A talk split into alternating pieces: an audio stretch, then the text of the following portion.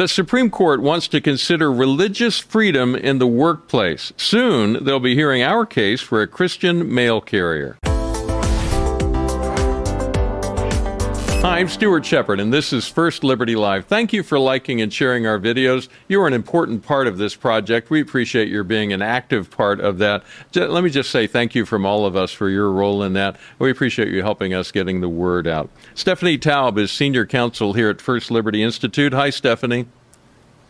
Hi, Stuart. It's good to see you. We're, we're going to talk about Gerald Groff today. What's this case all about? So, this is an exceptionally important case for restoring religious liberty in the workplace. This case has the potential to protect employees of faith across the country.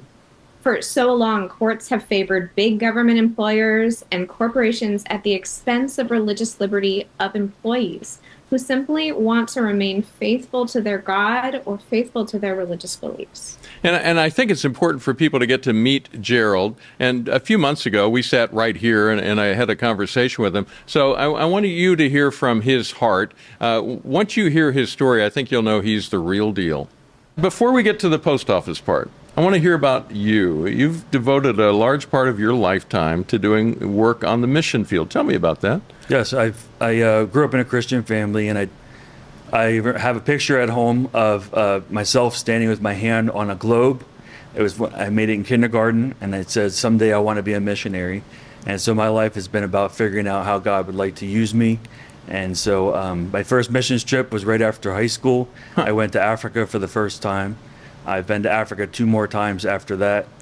I served in um, Nepal and different parts of Asia, um, sometimes for short term and sometimes for two years.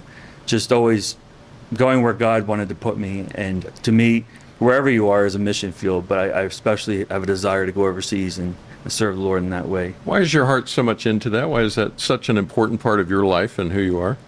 because I'm passionate about people hearing the word of God. I'm passionate, passionate about living out my faith and being tested in difficult situations and, and allowing the Lord to use me to glorify Himself. And I'm not afraid of jumping on a plane and going overseas. Uh, actually, that's less intimidating to me than going in, you know, into the city and driving around by myself. So we're surrounded by pictures of the Postal Service, and people are probably thinking, okay, uh, this guy, Gerald's been on the mission field so much. What's with the mailboxes and the postal truck? What's the connection with the Postal Service? How'd you get working for them?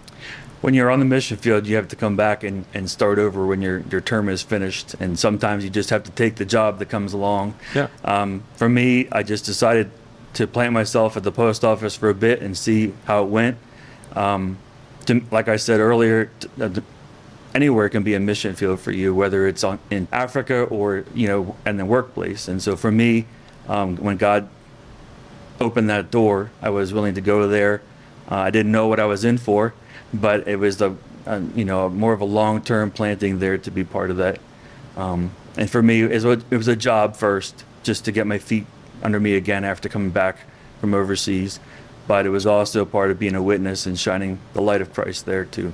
And that worked for you for years, right? You were there for quite some time. Yeah, about seven years.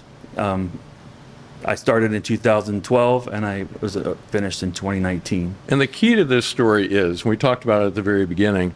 You were looking for a job that would not have you working on Sunday because that was important to you. Sure. Every time I look for a job, I, I try to find a job that doesn't require that as part of their stipulations. Yeah. And the post office, historically, doesn't operate on Sunday. That's been a day they've been off, and that worked for you for years, right? Yes, that's true. I never even crossed my mind that I'd be expected to work on Sunday because we don't get mail on Sundays. But then something changed. Sure, they they signed a contract with Amazon.com to to uh, take over their deliveries, and that would include every Sunday and holidays year round, and that's when things got difficult. Yeah, and, and uh, so people understand you were willing to work extra shifts during the week to make up the time any way that you could.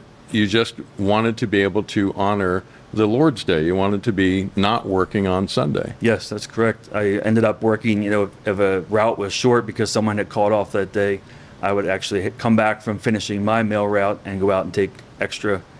Or um, there would be days when I was not scheduled, I would come in and, and work on a Saturday or something like that just to make up for what I was, you know, not doing by working on Sunday. But then finally they said, no, that's not going to work anymore. You're going to have to show up on Sunday. What happened? Uh, it was the postmaster had been accommodating me for about a year just in house. She was willing to not schedule me and not make waves, and then all of a sudden, I guess I assume she got pressure from above her to change things, and she told me in some rather unkind words, um, either do it my way or hit the road. Wow. And so I was able to find a post office that was small enough nearby that was exempt for the time being from working on Sundays, and I transferred over there to the Holtwood post office um, from the Quarryville post office where I had been. Yeah. And then uh, eventually this led to you leaving the work that you were doing, correct? Leaving the post office? Yeah. Yeah, yeah. There was, in tw- January 2019, I felt that I was forced out. I had exhausted the disciplinary process, and just going by the pattern that after three absences, they would bring me in for an, a pre disciplinary interview. It, it was always resulting in discipline at some point um, after that interview, I, I, knew that the writing was on the wall, so to speak, that I was going to be fired. And this ended up in court, and clearly you're not someone who is an activist who thought, I'm going to behave in such a way that this is going to lead to a lawsuit. That was never your intent. But yet, here we are, and, and this is a case that's been making its way through the courts. What is it that you're asking for? What would you like the resolution of this to be? It's all about what God wants to accomplish through this. Um, legally, I would love to see a precedent set that people don't get treated the way I did, yeah. that their faith is respected, that if they have the conviction like I do to not work on the Lord's Day, that that, that would be honored and that would be written into federal law eh, or whatever law is applicable to honor their beliefs and, and respect what our Constitution holds true, that, you know, our faith should be protected. So every time I talk to him, it's like he's the guy I want to sit next to in church because he's going to have an interesting story and he's just someone I would like to hang out with. Is that the read you get from him? Absolutely. He is so incredibly humble, so incredibly sincere. And this is, and it's an honor for First Liberty to be representing him in this battle before the United States Supreme Court.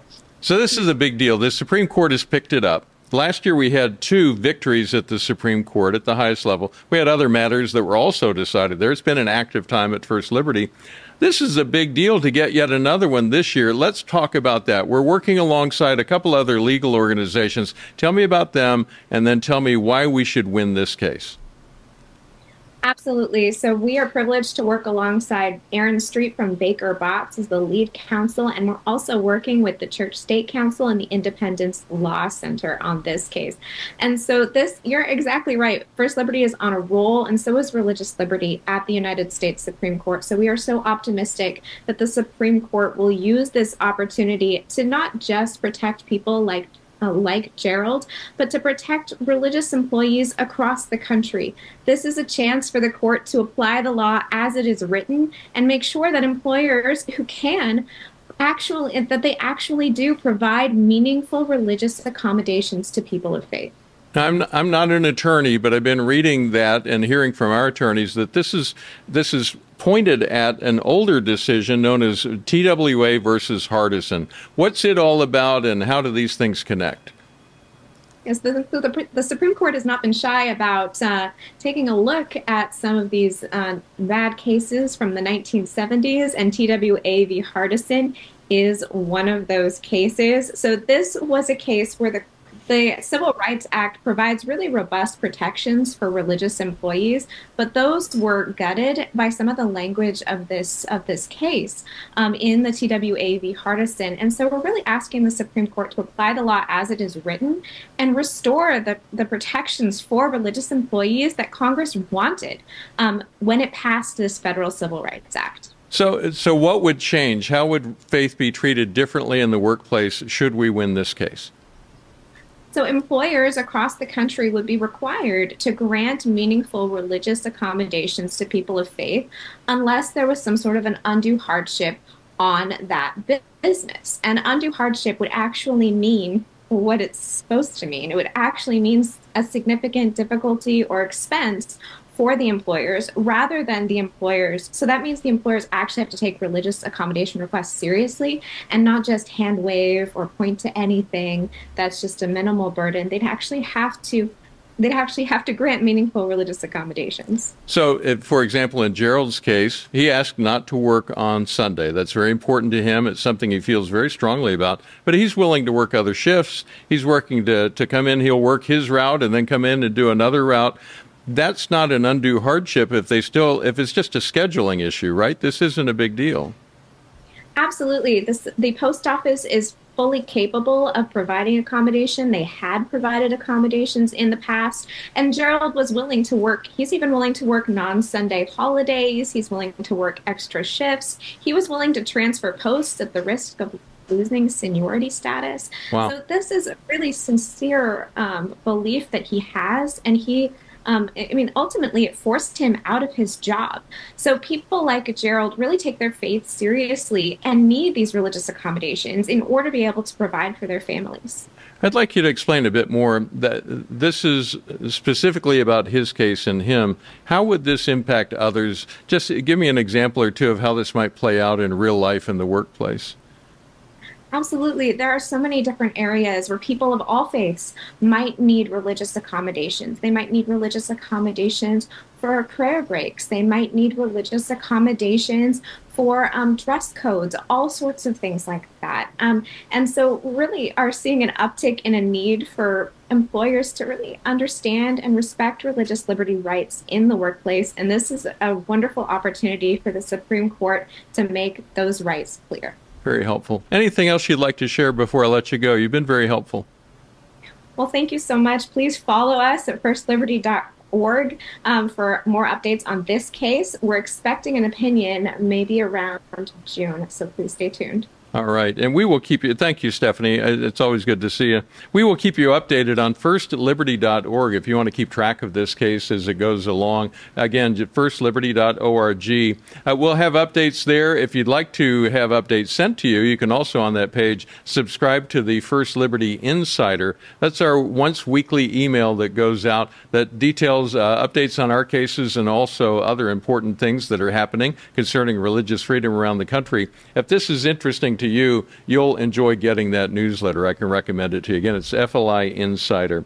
First Liberty is your last line of defense and your greatest hope for victory.